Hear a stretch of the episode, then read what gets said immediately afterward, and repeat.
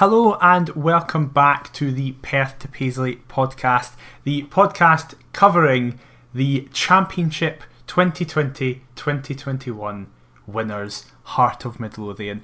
I am one of your hosts as usual, Daniel McIver, and I am, again as usual, joined by Adam Kennedy. Adam, how you doing?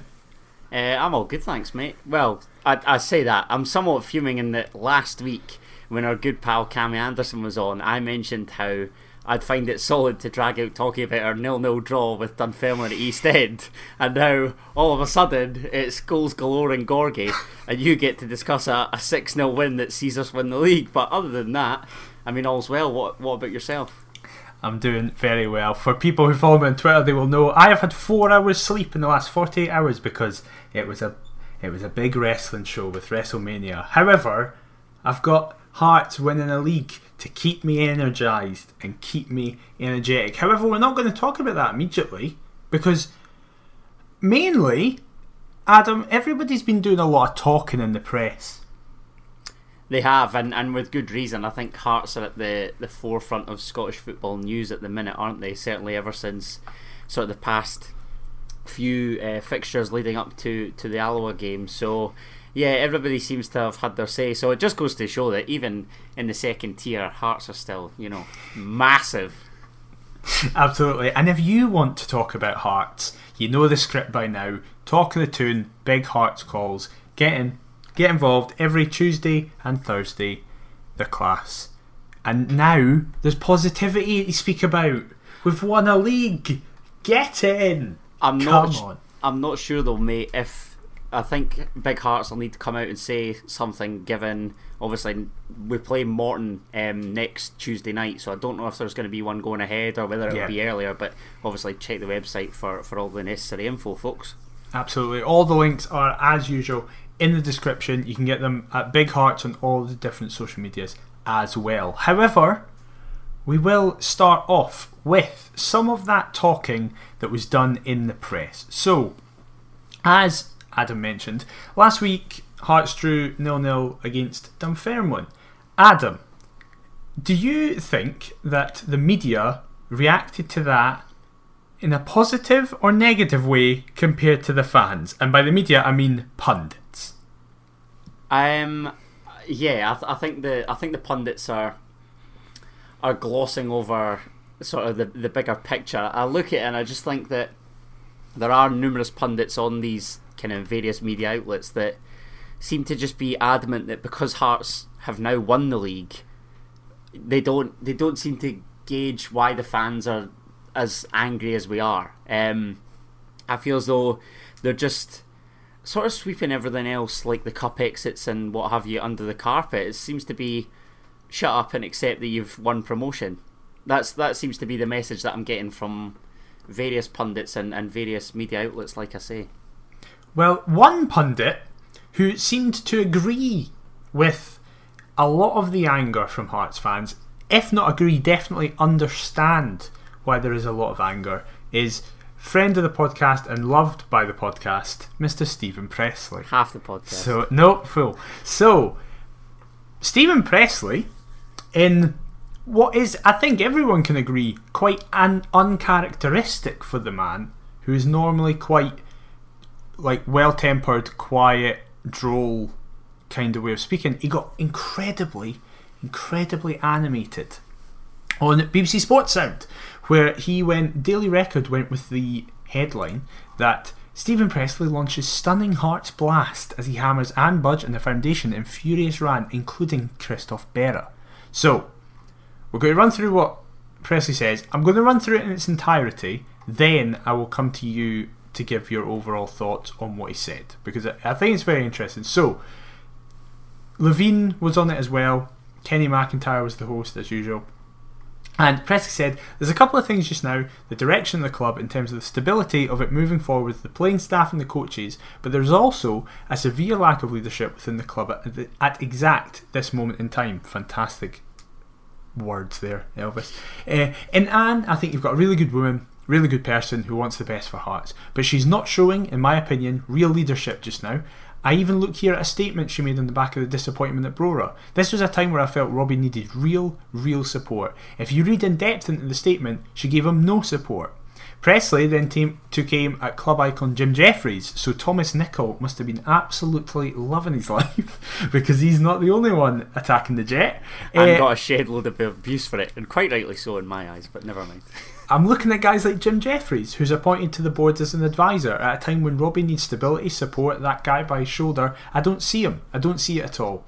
There are issues around this club. There are these people who are within this football club, who are around it, who portray themselves as these great Hearts men and have the best interests of the club at heart, that attach themselves to this club and prey on moments like this, wait on moments like this, love moments like this, and don't stand side by side with the manager. It's a club lacking leadership. I just look again there at the weekend. Levein, Craig, but Levein, made comments on the back of the Queen of the South game on Christoph Berra, someone that I really like, I have a lot of respect for, but he's the captain of that football club. Craig, you were disappointed by his lack of re- leadership. I was even more disappointed by the lack of leadership he showed in the back of that, uh, referring to the fact that he is leaving for Raith Rovers uh, at a time where Hearts needed to batten down the hatches. He took the easy option out. He's all had strength. He's had to show strength, take the flack that was coming, understood the situation, and move forward alongside his manager. He didn't. He took the easy option, and I see that far too often at Heart of Midlothian Football Club. It is now where Stephen Pressley, you can audibly hear him start banging the table. Uh, I don't see Savage coming out and supporting the manager. I don't see any of these things. I'm beating the table here because I'm passionate about this. I'm passionate about that football club, and it lacks steel. It lacks leadership.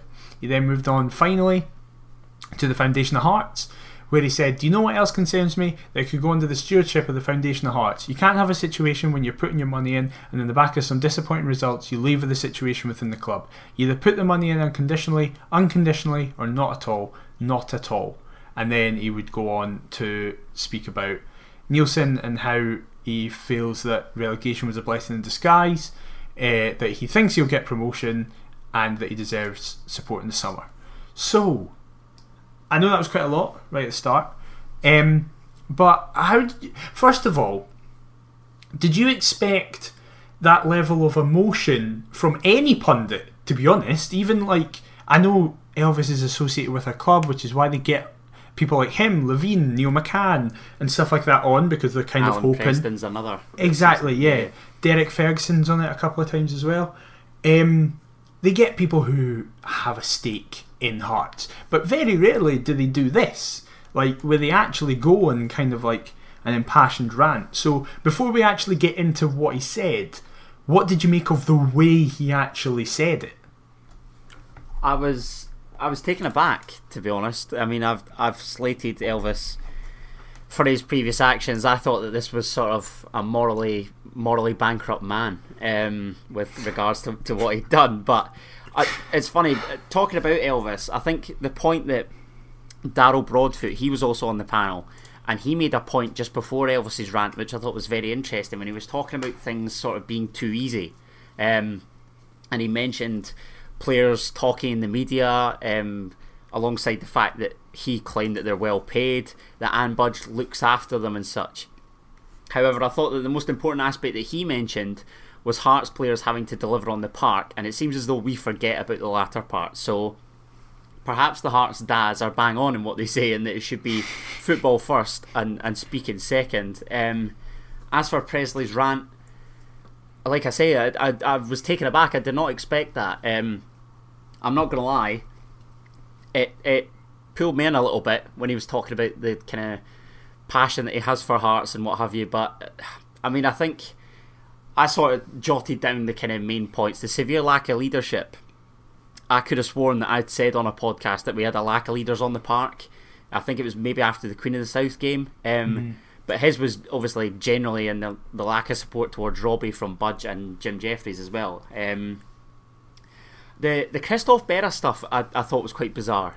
Um, mm-hmm. I, I, he, he mentioned that he was disappointed in Berra not taking the flack that inevitably came after the Brora Rangers game. I mean, he also said that he was the club captain, but I'll overlook that. But taking the easy option, I, I wasn't fully aware that the easy option was him coming out and saying that he's moving to Raith Rovers. I thought that the easy option was kind of the sit down. I think it was with Barry Anderson or somebody at the evening. Oh, when he said it was coming. Like the yeah, yeah, or or, say, or when he, you know, said to the press generally that it, it wasn't good enough. Um, again, going back to the, the Pressley rant, I thought him turning on the, the foundation was quite brave, I'll say, because his main point was saying to obviously chuck the money unconditionally in or not at all. I'm putting my money in unconditionally, but equally I can understand supporters' frustrations. I'm one of them myself. That's why we have this podcast to rant and rave about Hearts. But I, I just feel as though some of the fans are left with no option because they feel as though the club don't take notice in any other way, as opposed to any, like, to do with any other discontent. It seems as though financial figures are going to be the only reason that they feel as though change is going to happen. Um, and then he kind of talked about recruitment, saying that it hadn't been good enough. I, I think for him to talk about recruitment not being good enough and simultaneously back Robbie, I don't know whether there's a little clash in there. I know that Robbie's only had, you know, two windows, in, that is the summer, which is bound to be hard to attract, given obviously we've dropped to the second tier. You know, I, I can understand all that, the shortened season, blah, blah, blah.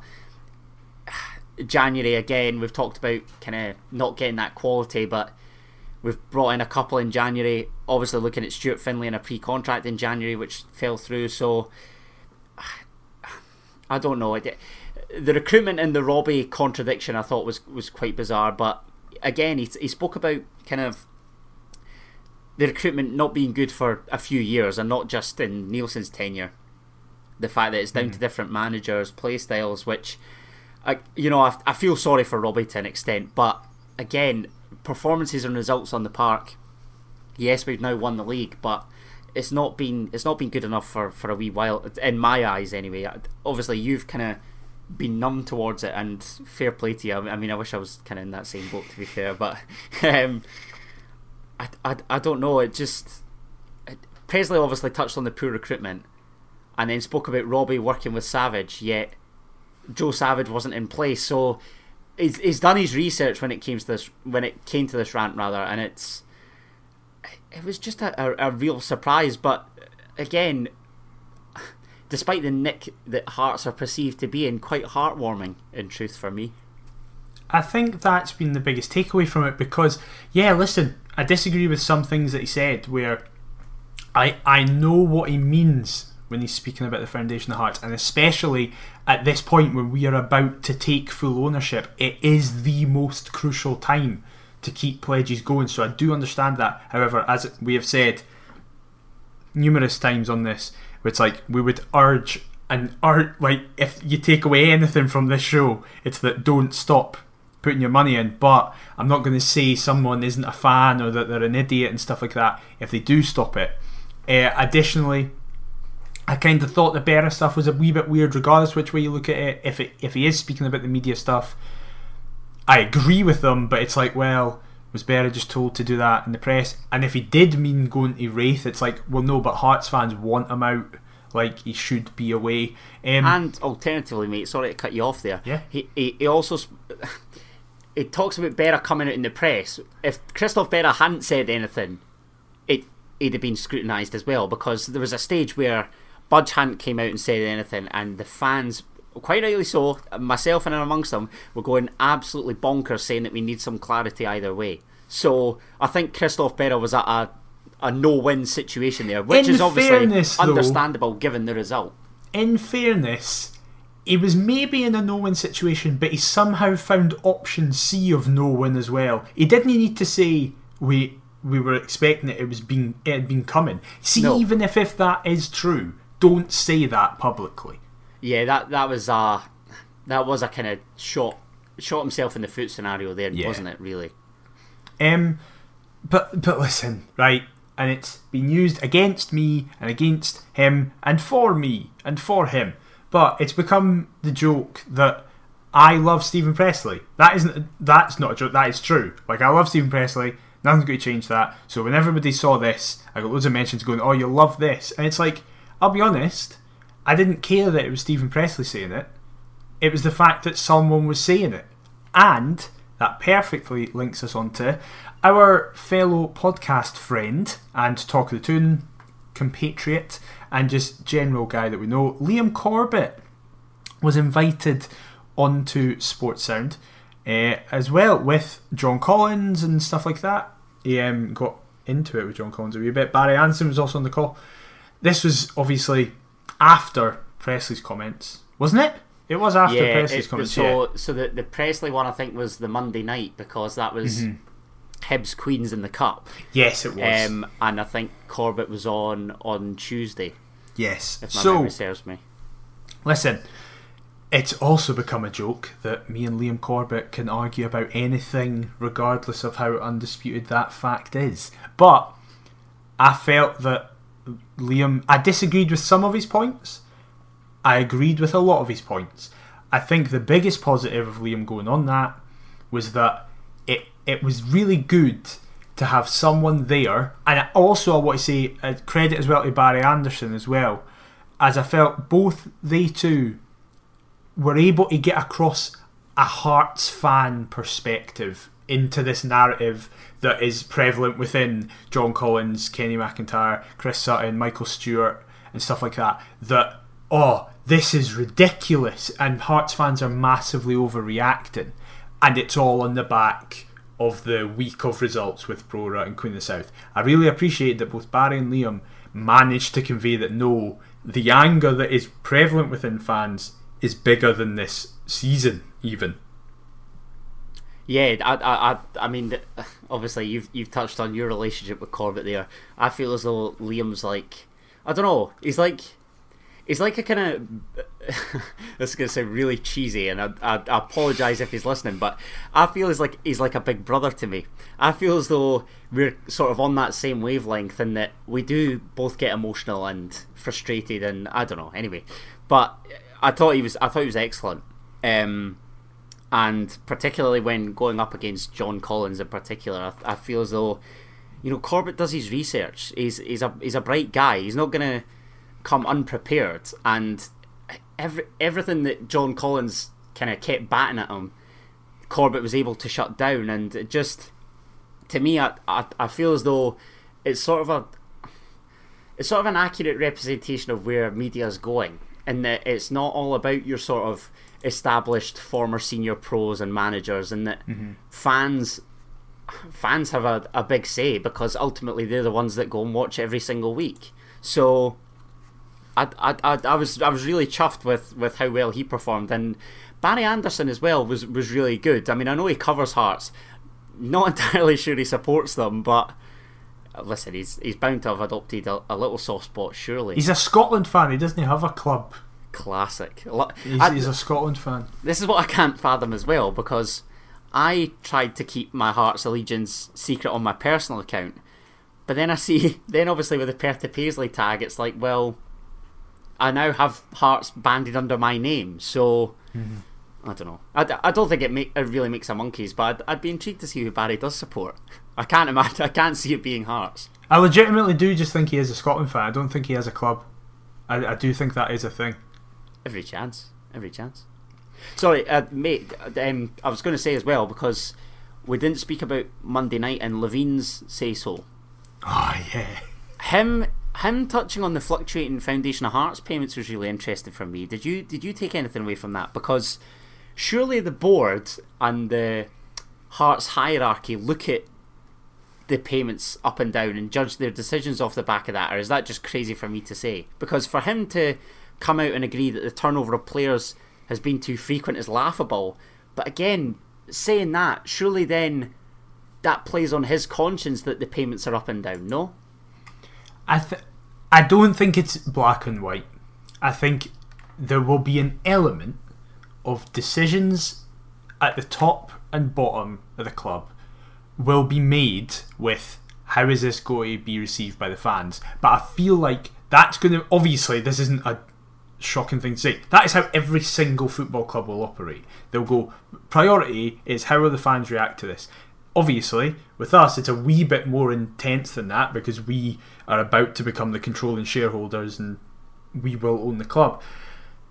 I, d- I don't think they sit on the board and go, right, the Foundation of Hearts pledges are dropping, so therefore we just need to give in to all demands whatever they say goes for the next couple of months, and then we'll get back onto it once they're all a wee bit happier again. We're back over that eight thousand mark or whatever it is, right?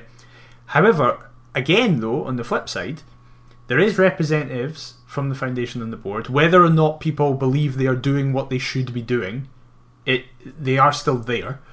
And we are a voice. Like, it means that, yeah, we're not necessarily just going to say we want the manager sacked. And even with the amount of people who have been saying it recently, it doesn't just mean it's automatically going to be happening, but it will be a conversation that is going on, going, look at this level of anger and aggression or passion, and that now in a very individual scenario is, well, they're like the owners. And again, that's the thing, we're going to be fan-owned, not fan-run, because that would be the worst thing in the world if we were fan-run.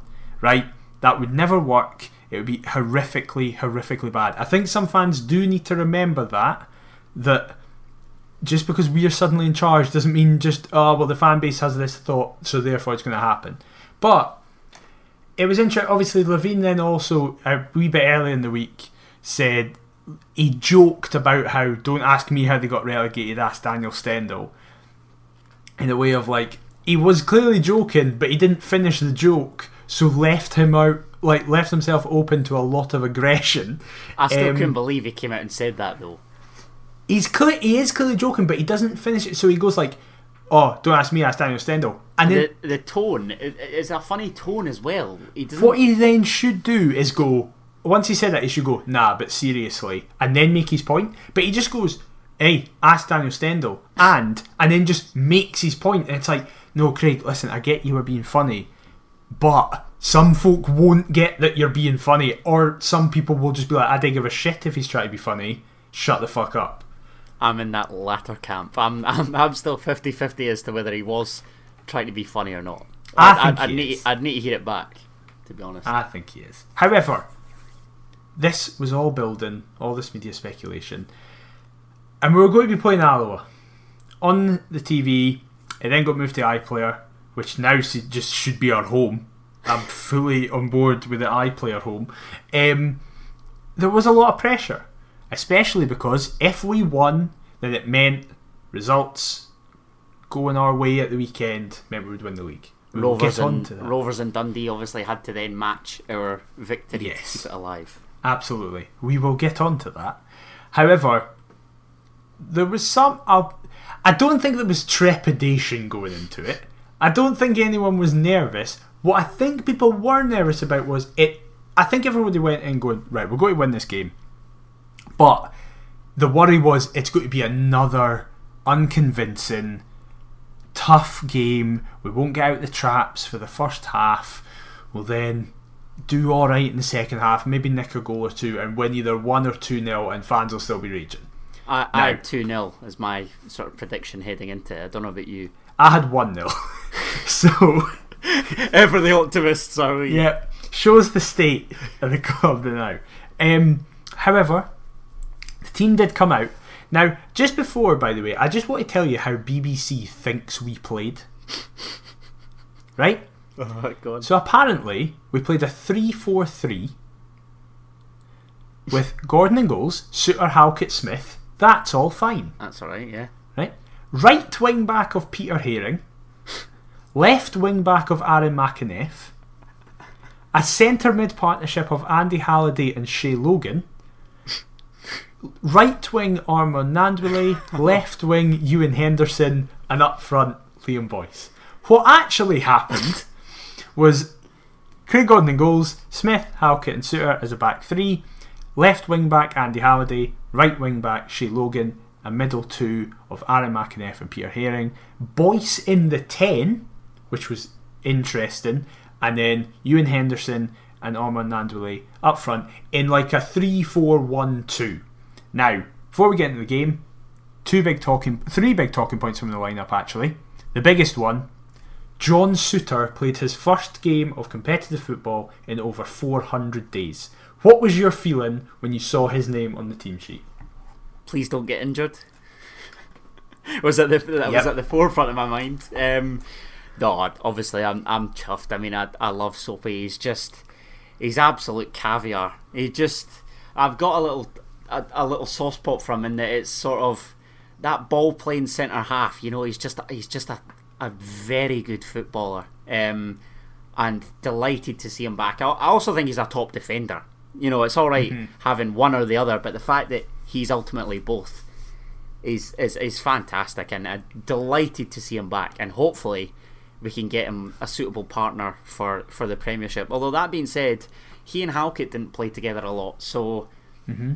maybe that's maybe that's the, the future sort of centre half pairing. I I don't know. We'll we'll wait and see. But he he Michael Smith and Craig Halkett. I, I I was I was left very encouraged by that back three. Definitely, I know it. I know obviously the game. we're we're going to touch on the fact that it is only Alloa, but. To ha- to sort we of fucking ble- got knocked out by them in the League Cup earlier this season. No, of course, and and to bleed John Souttar back in, I I don't care who it's against. I think mm-hmm. now now is the time to give him just that little run of games, have pre-season, and hopefully he's back and, and fighting for the, the campaign ahead. And then kind of combining the second and third points. What did you make of that little diamond, eh, triangle? Sorry, up front with Boyce in the ten. And Henderson and Gnanduillet coming back into the starting eleven. I think when a lot of people saw that starting eleven, they assumed it would be Henderson in the ten, and then Boyce and Gnanduillet up front. However, it, I thought personally, it worked out fantastically for all three of them. Yeah, totally agree. And again, heading into it, I thought Henderson playing as the ten instead of Mackay Stevens interesting. But then it obviously transpired through word of mouth that Henderson and Boyce were were up. Eh, sorry, Henderson and Gnanduillet were up front together. So, yeah, a, a kind of a little and large partnership is kind of what I've been harping on about uh, for a, for a good wee while. So, it was it was quite encouraging to see that um, in an offensive sense. And like you say, we we'll obviously get to Liam Boyce later on, but I th- I think he could quite possibly be our best number ten. I know that's an interesting take, and we'll get to why later on, but like you say, the the trio worked in tandem really well, so I'd like to see some more of that, definitely. Well, we will get into the game because there is a lot to speak about. Uh, the first twenty minutes were the quietest period, and some people will say the most negative. My thoughts, you might disagree with this, my thoughts was the opening twenty minutes was a mix of players playing together in a reasonably new system that they're not used to, and really surprisingly coming up against an Alloa team that were actually going for it, which led to the twenty minutes where some people were saying, oh, it's not that great, like we're looking solid but we're not actually doing too much. Do you agree that the the two contributing factors? Do you think there's anything else, or were you actually quite happy with the opening twenty minutes as well as the rest of the game?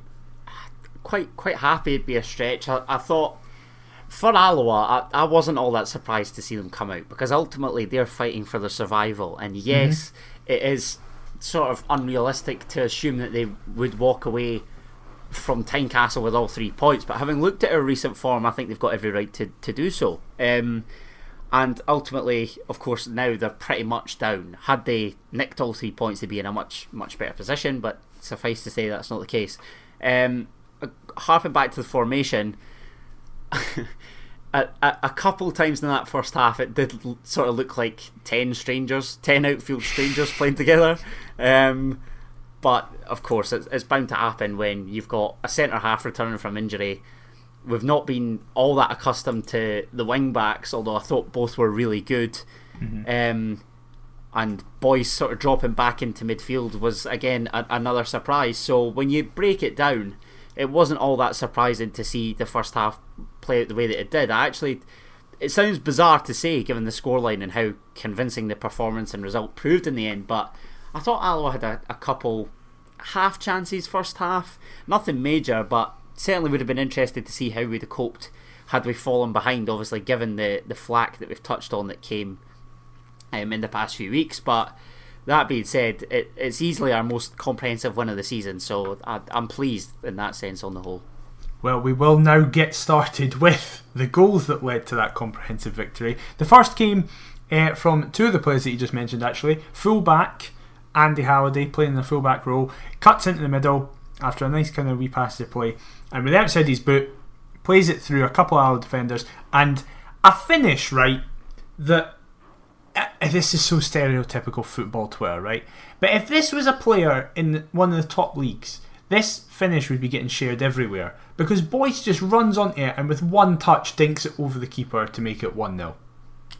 Yeah, and it's it's a fantastic finish. It actually, it reminded me of a goal that Stephen Naismith scored at Fir Park. Yes! Oh where, my god, Where yeah. he, get, he gets the second bite of the cherry. I can't. Yeah. I can't remember who blocks it, and he dinks it over the Motherwell keeper, I think, to equalise. Potentially, um, but yeah, I mean, it's just great to see that our patience was rewarded. Um, I thought, I thought Liam Boyce was just the star man of the first half. He, mm-hmm. he just seemed to be at the heart of everything, and looked to to provide for Big Nando a couple half chances for him. But like I say, I, I think if we are to rock a four two three one, which which Robbie favours, he is perhaps our best option to play, as his squad number would suggest, because I thought his runs from deep were excellent. He picks up the wee pockets of space, and he's just a, a very clever footballer. So it was no surprise to see him open the scoring with what is a fantastic finish, um, after, you know, a, a nice passage of play and decent ball, I thought, from Andy Halliday. And like I say, patience rewarded. Absolutely. We then have a few, only a few minutes, only six minutes for the next goal, as Alloa are pressing a wee bit, and then Ewan Henderson picks the ball up right on the edge of our box, eighty-five yards away from the other end of the pitch, and he runs, and he's got an option, and he keeps running, and he runs, and he's running into four guys, and he somehow gets through. He then gets into the box, and he takes a massive touch, and you think, ah, that's it, fair play, good run. He then makes it, and is hauled down for the penalty. Now, I just want to quickly then jump, because the penalty, Liam Boyce scores the penalty, it's a penalty. We then come out in the second half, and we will get to the assist for this goal in a minute.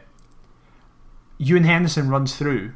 He actually had a goal disallowed in the first half, and just has a lovely little chip to make it three nil, puts the game to bed. This was the type of performance that we have been hearing from about every other coach that we've had over the last three years, from Levein to McPhee to Stendhal and now to Neilson, that Ewan Henderson is apparently capable of. This was easily his best performance in Maroon ever.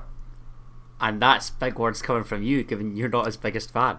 Exactly. I said on Friday night, if he plays like that, if he even plays half of what he played like on Friday night, every time he plays in this team, he is welcome to be in this team every single week for me. It's big words, and I, and I can't disagree. I thought his his Messi-esque run was just unbelievable. Um, Andy Irvine congratulating him behind the goal was brilliant as well. But yeah. I, I, I'm delighted you said what you said, because I thought it was just me in that. Once he'd entered the box, I I thought he'd done too much. I thought they'd lost it once he takes that touch past the mm-hmm. last defender, just before um, Neil Parry makes contact. But Sir Stone Waller and, and Liam Boyce does the rest. I it just to me, this is this is what we've what we've been craving for, in the sense of it's a, it's an academy graduate looking to take his chance, and ultimately Ewan Henderson did exactly that on Friday night. I th- I thought he was fantastic. He he, and numerous others, of course. Absolutely. Um, we will now get to who assisted him for his goal, because, listen, I am quoted on this podcast as saying, over the last few years, Peter Haring has been our best player. He's been our most influential player. When we had him, we win. Case in point, as statistics showed that when Peter Haring plays, Hearts have won fifty-five point nine one percent of all games. I couldn't believe that when I saw it, by the way. I mean, yep. I, knew, I knew it was decent, but that is that is a really good stat. When he hasn't played, we have won thirty-three point one nine percent of all games. His assist for Ewan Henderson is one of the best passes I've ever seen a Hearts player make, and it summed up his performance on Friday night. Boyce was deservedly man of the match, right? But Haring will feel gutted that he didn't get it. A mental stat here, of the six goals that we scored, Peter Haring was either the last or second last pass in five of the six, and the only one he wasn't involved in was the Henderson run and therefore Boyce penalty. Really? Yep. Wow. He plays it off to Andy Halliday, who then plays it off to Boyce. He then Henderson scores that thing. He oh, but then, the last, the last was the one that I thought you were going to say. Oh, of course. So it would have been four because Gnanduillet and Walker. Yeah. Of course, I forgot about that one. Sorry. So yeah, four. Even still, that's two thirds. Two yeah. thirds of the goals on Friday night. I, you're right. I, I thought um, Ewan Henderson's goal was was the pick of the bunch. The ball from Big Pete is absolutely exquisite, and to be fair, it obviously has to take a fantastic run from from Hendo mm-hmm. yep. to, to make it happen, um, and it's it's just a really composed finish, a great goal, and at three zip, you know, that's the game as as good as done in, in my book, which was which was nice. And you know, you mentioned Liam Boyce there, Big Pete having a case for man of the match. I thought the midfield trio were all excellent and could all arguably feel as though they would have, you know, a case to put forward. Mm-hmm. Absolutely. Um, we then have Liam Boyce getting his hat trick. Uh, Ewan Henderson plays the ball in. We'll feel a wee bit remiss not to get an assist as Neil Parry makes a save from, is it McEneff? Yeah, shoots? yeah, it's yeah. Ma- it's McEneff's initial effort, and yeah. then Liam Boyce thunders home. Breaks the net almost. Um, delighted. And then, speaking about him, in what I think was his best performance so far and summed up everything that we'd heard since signing, uh, Peter Haring plays the ball out to Shea Logan, who sends a big ball up, and you think Gnanduillet's going to take this and bring it down, but no. Aaron McEneff traps it in midair and flicks it over his head, brings it down. He's got three players in front of him in the box. He Cruyff turns, does two of them, cuts back again and drills it into the bottom corner. I actually think, from an individual perspective, this was the best goal. I agree, though, with what you're saying about Henderson's goal, because the whole move, generally, but McEneff's individual brilliance. I mean, all the goals were great, in fairness, because Boyce's first as well was fantastic, but McEneff looked like the player we've been told that we were buying. Joe Savage said, we're gonna play him in sentiment. Whoa, words can't describe when we see him in maroon and white. His head is fine, he scores belters all the time. That's why we'll sing to death for Aaron McEneff. I was waiting. Do, no, I don't do that at all. No, I, I, I thought that the um, I thought the goal perfectly captured his performance. To be honest, I, I too thought that Stephen Naismith's think was intended for for Big Gnanduillet. Um, and I'm not gonna lie, having just sung that song, had McEneff not done what he did, I may have been calling out for, for him instead. But but it's a it's a great strike. I loved him working the space, just like you say, just enough to to get that strike off. Fantastic finish. And that was the icing on top of the cake. That was, was an excellent performance from the Irishman for me. I've got to say as well, I'm a big fan of Scott Wilson playing the A-Team theme, which I believe is Alloa's goal song. So yes, top shithousery, I have to say. Absolutely, that was fantastic. And then we finish it off. Jamie Walker comes on the bench, uh, off the bench. He's on the park for like four minutes. It was a kind of summary of Alloa's night, as it was just kind of, Naismith just played like a ball to nobody in the general area of the bottom right hand corner. Walker keeps running for it, fair play to him. The defender plays it back to Neil Parry, and I don't know what he's doing. It's one of those moments where if it comes off, it looks great. Gordon did a similar thing actually right at the start of the game, um, but Neil Parry got his feet all caught under him. Armand Gnanduillet did really well to press him, slides in, and then Walker just has to slide it home for six. Obviously, there's not much to say about the goal, but I wanted to say Armand Gnanduillet is the striker we've been crying out for, in the sense of, we've been saying, you especially, that we needed a target man for ages, and everybody obviously agreed. But often when we get target men, they, they, they're not good at that role. They might be big, and they might, or they might be strong, but they're not really good at it. Like, that's not what their game's all about. Gnanduillet wins everything. He wins absolutely, if it's his head, it's his chest, it's his knee, he traps it at his feet.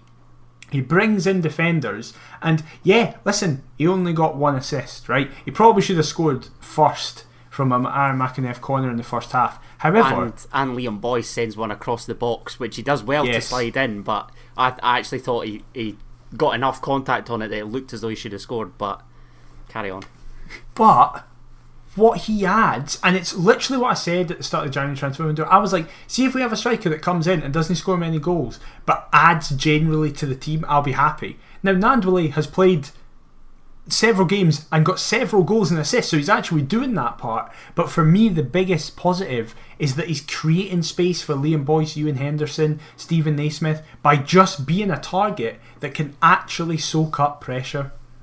Couldn't agree more, and this was the, the vision that I'd had when I said that we needed a target man type. I think you're right in what you said, in that we often sign a kind of big brute, but Nando can play. He's, you know, he, his hold up's phenomenal. There was a, a goal kick from Craig Gordon, and he's literally he, he's got his hand back against the Alloa defender, and he takes it on his chest and just dishes it out to the, the I think it's then the right hand side. Mm-hmm. It's He, he's really he's a big handful. He can play, and he and Boyce have the making of a, a fantastic partnership. I don't know, obviously, the part that Ewan Henderson will play, but the the three of them looked looked great. And uh, Big Nando, I, I, I I'm really taken to him. I, I really am. I really like him, and like I say, just hope that he and Boyce, the chemistry can just keep on improving. And hopefully we see a, a big campaign from him next season as well. Well, that did summarise everything and finish it with six nil, our biggest win margin of the season. In my opinion, our best performance of the season. Did you see that happening after the past couple of weeks we've had? I know it's Alloa, I know we're top of the league, I know they're bottom of the league, but with the way we've been, did you see that happen? Hand on heart, no, I, I didn't. I didn't. I thought that that was... Do you know... It's as though we're trying to make amends. Like, not, we can't make amends from, from the Brora game and several disappointments since, but that's that's easily our best performance and subsequent result since Raith away. Um, mm-hmm. And it's it's a baby step. That's that, that. That's all I'll say. I mean, I, I'm pleased with the win. I'm not going to get carried away. Now we've won the league. Great. We're back where we are. We're back where we belong. Cool. You know, th- ultimately, I'm still disappointed given the last few weeks. However, I can't be all down given we've now seen what this team are capable of. I'd...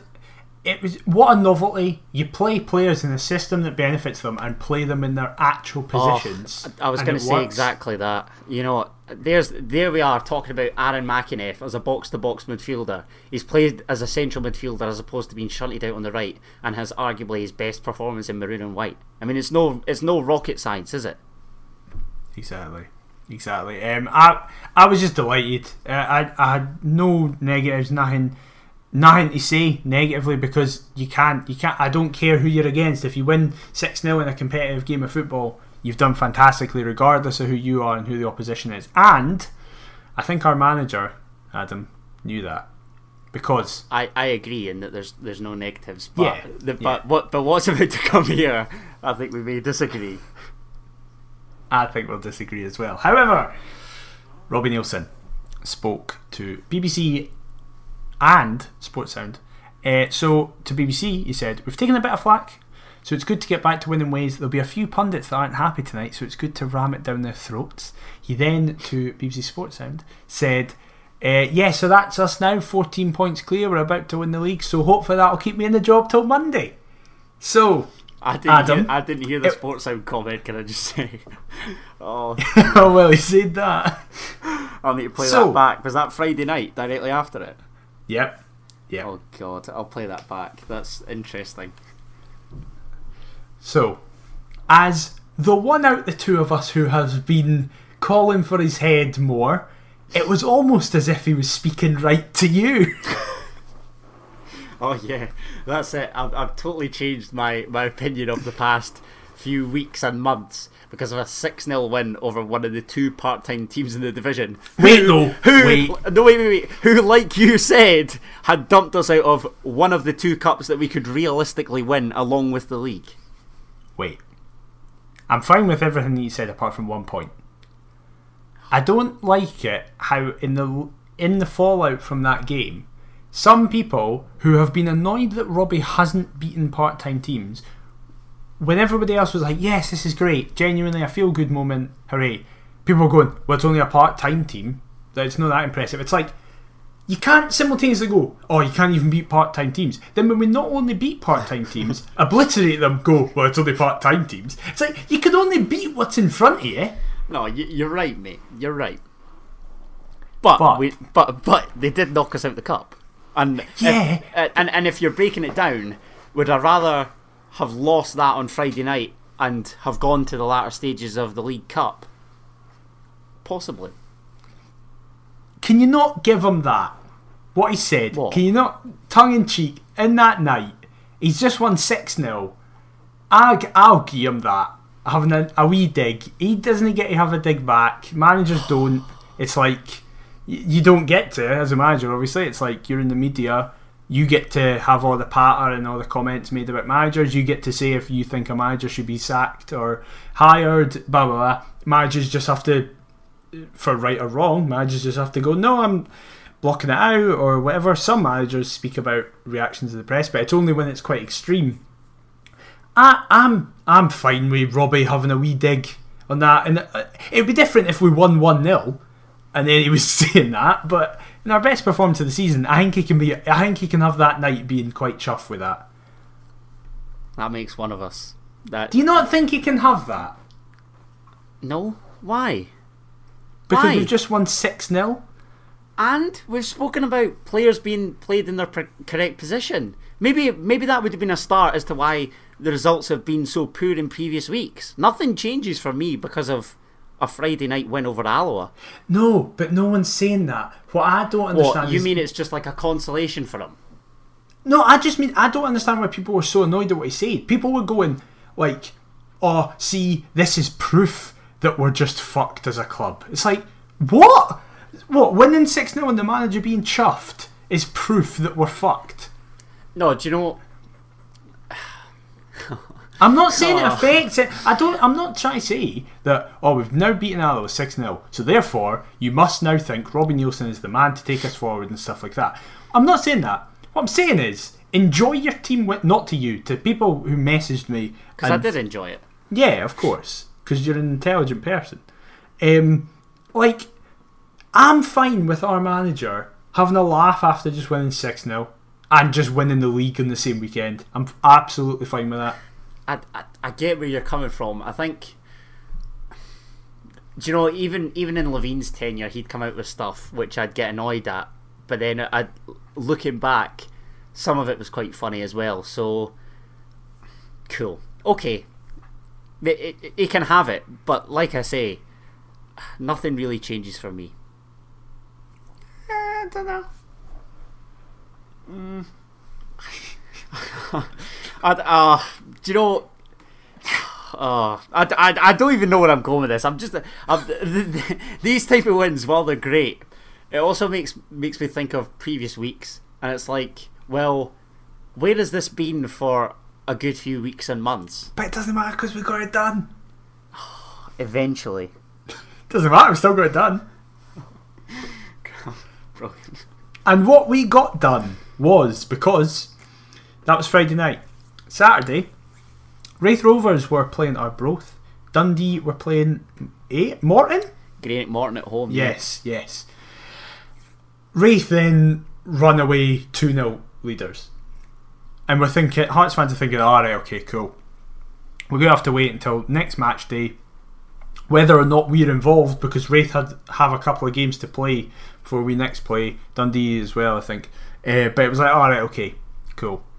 And then Dundee finishes one all.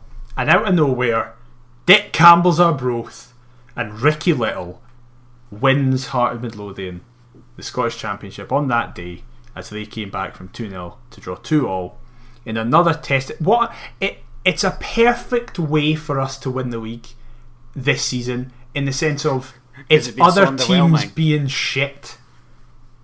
It's and not us. And and it's us obliterating. So I said it on Twitter. I was like, I'm delighted that the weekend we've won it, regardless of the way this season's gone, and the amount of frustration, and the shocking results, and the awful results, and the terrible results. I'm glad that we won it on a weekend where we obliterated a team that really wanted us down here, essentially relegated them, and then our rivals in the league, in terms of the only teams giving us a run, fucked up for us to win it. And and it's not, I mean, obviously we have had to, to win, but it's it's kind of out of our hands, in the sense that it's quite underwhelming. That being said, I mean, in fourteen fifteen, when I think it was Rangers won at Easter Road, mm-hmm. and then we won the league, that was brilliant. But do you know, I'm just I'm just relieved. It's not even like I'm pleased, delighted. It's just, I think everybody just had a collective sigh on Saturday afternoon, like, thank God that's finished. I was ha- I didn't expect to be as happy as I was. I wasn't I wasn't like delighted like I was in twenty fourteen fifteen, as you say. I wasn't like dancing around my flat and stuff like that. But I was surprised when I was actually like, I was just in a much better mood. And I said, I was like, well, we've actually won the league. Like, so I know, just thinking ahead to next season. Yeah, basically. But that's the thing, it was kind of like, oh, I never need to watch the Championship ever again. Because that's the biggest positive for me. I hate this league. I hate that people are saying it's good. I hate that it's not. Just because someone's competitive doesn't mean it's good, right? I was just Fair. looking forward to when we're in a relegation battle, and this will get, that very clip will get played back to you when we're never having we to be. watch we the Championship again. We won't be in a relegation battle. Um...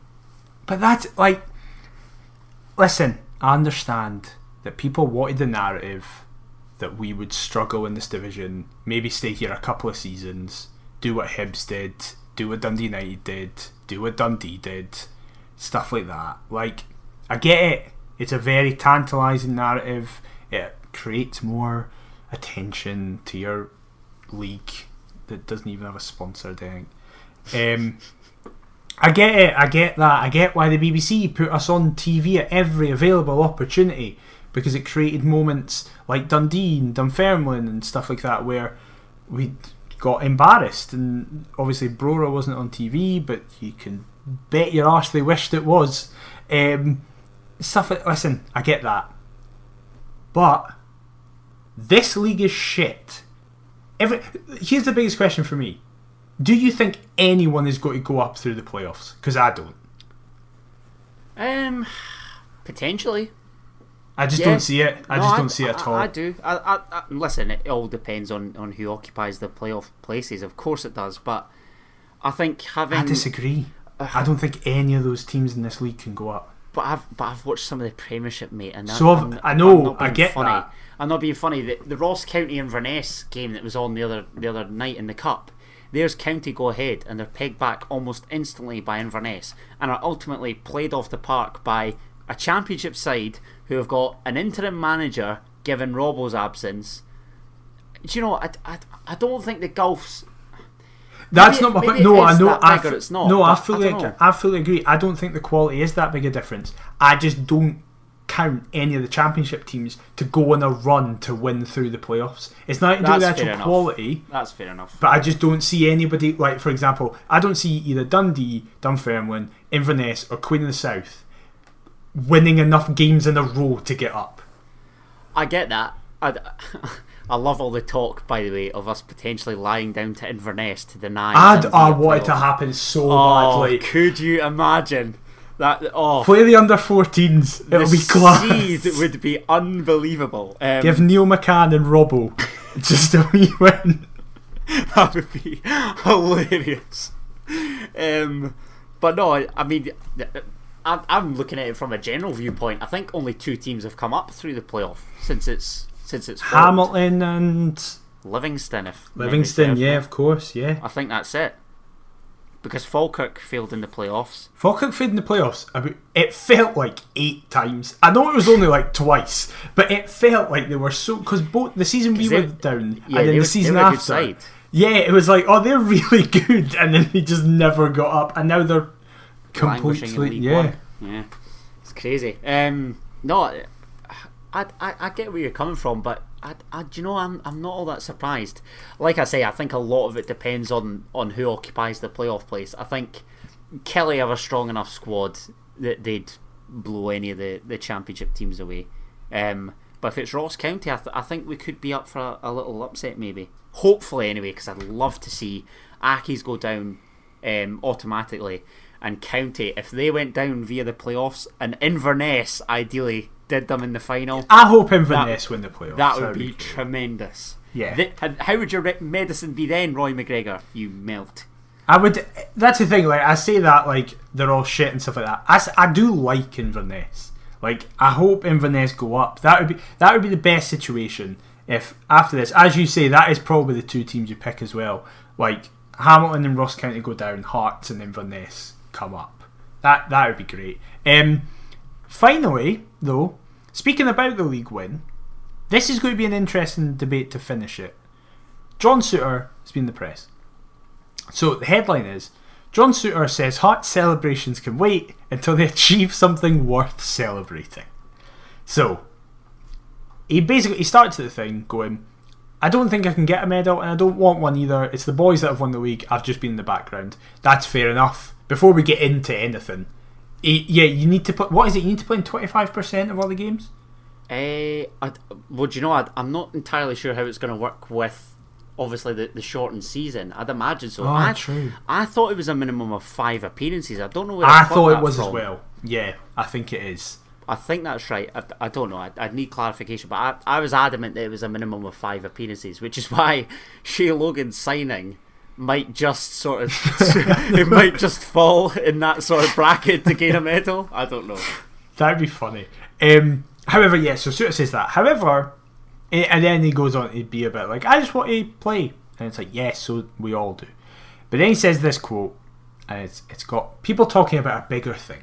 So, John Souttar is quoted saying, we shouldn't be down here. That goes without saying. A club like us should never be in the championship. I don't think there'll be massive celebrations. It'll be job done. We're back where we belong. There'll be celebrations next season if we win a cup or get in the top three slash four, not for winning the championship. So, this obviously just in the immediate term of this. This has been met with universal praise by Hearts fans. I said make him captain. Like, it's it's one of those things where it's just like, oh, he, he gets it. Like, he gets it. That That's what Hearts fans have been saying all year.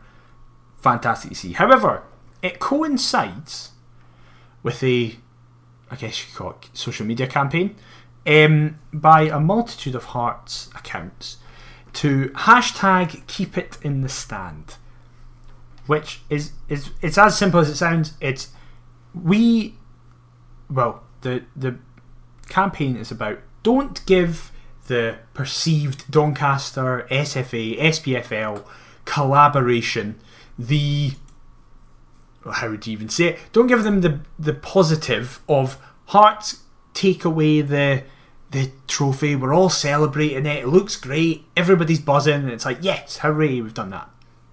The kind of general point is just take your medals, don't really celebrate, don't le don't lift the trophy, either leave it in the middle of the like ground if it's in the centre circle if they've brought it out, just leave it there and don't touch it, or if it is in the stand we'd have to bring it out, and by that I mean like an official at the club, leave it in there and we just have it very muted so they don't get that experience.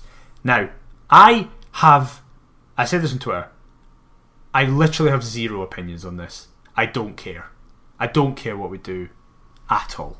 But I think you have stronger opinions on this than me, so I'll let you speak about this. I'm I'm fully condoning this hashtag leave it on the stand um, campaign. However, there is a little part of me that thinks, what if we sort of like half lifted it? Was that, I, I, I don't know.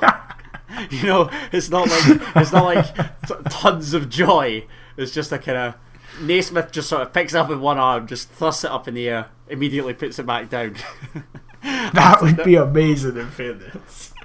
But no, I, I think for the most part, I'm, I'm fully behind this. Leave it on the stand. I think, yeah, it's it's pettiness, and you know, now now that it's done, why not? Let's let's get back to being arseholes. We want Hearts to be hated. We want Tynecastle to be toxic, intimidating. That's what this club needs.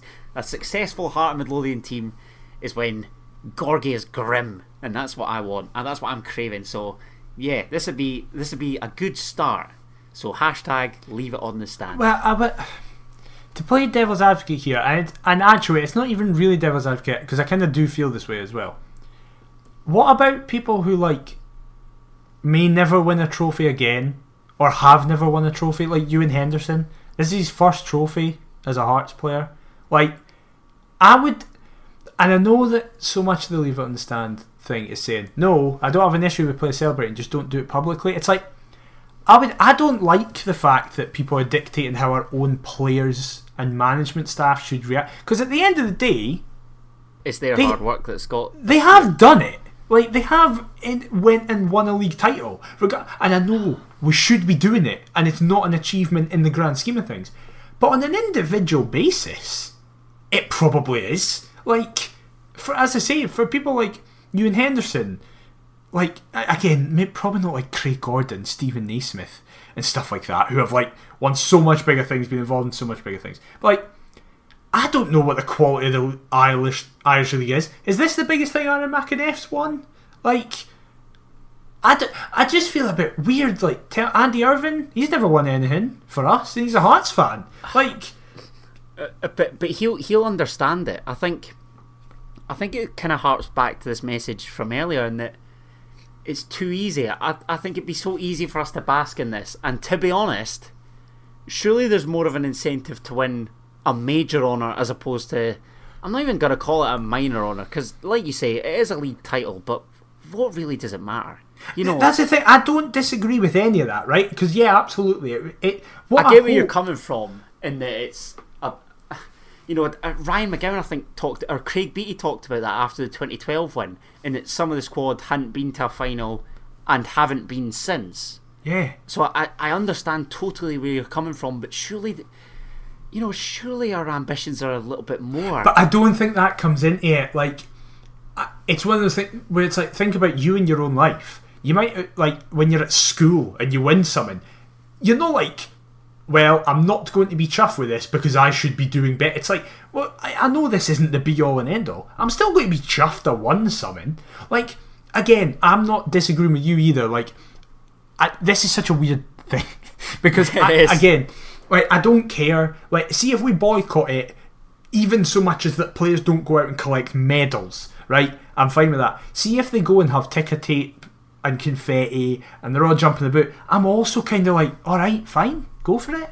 Like, I don't really care. I d- the only thing I have, I don't like it when people are saying, and it's not the kind of, in fairness, I will say this, yeah, it's not the main people who are sharing it. It's not the kind of Big Hearts Twitter accounts or like, this is my story, who's been a very big proponent of it. They're not saying this. It's kind of just the random people going, I'll, I'll be embarrassed on behalf of any player that celebrates, or it's ridiculous if anyone does, because as you said, what ambition is that? It's like, well, at the end of the day, if you have that attitude, say, what ambition is it to celebrate win the championship?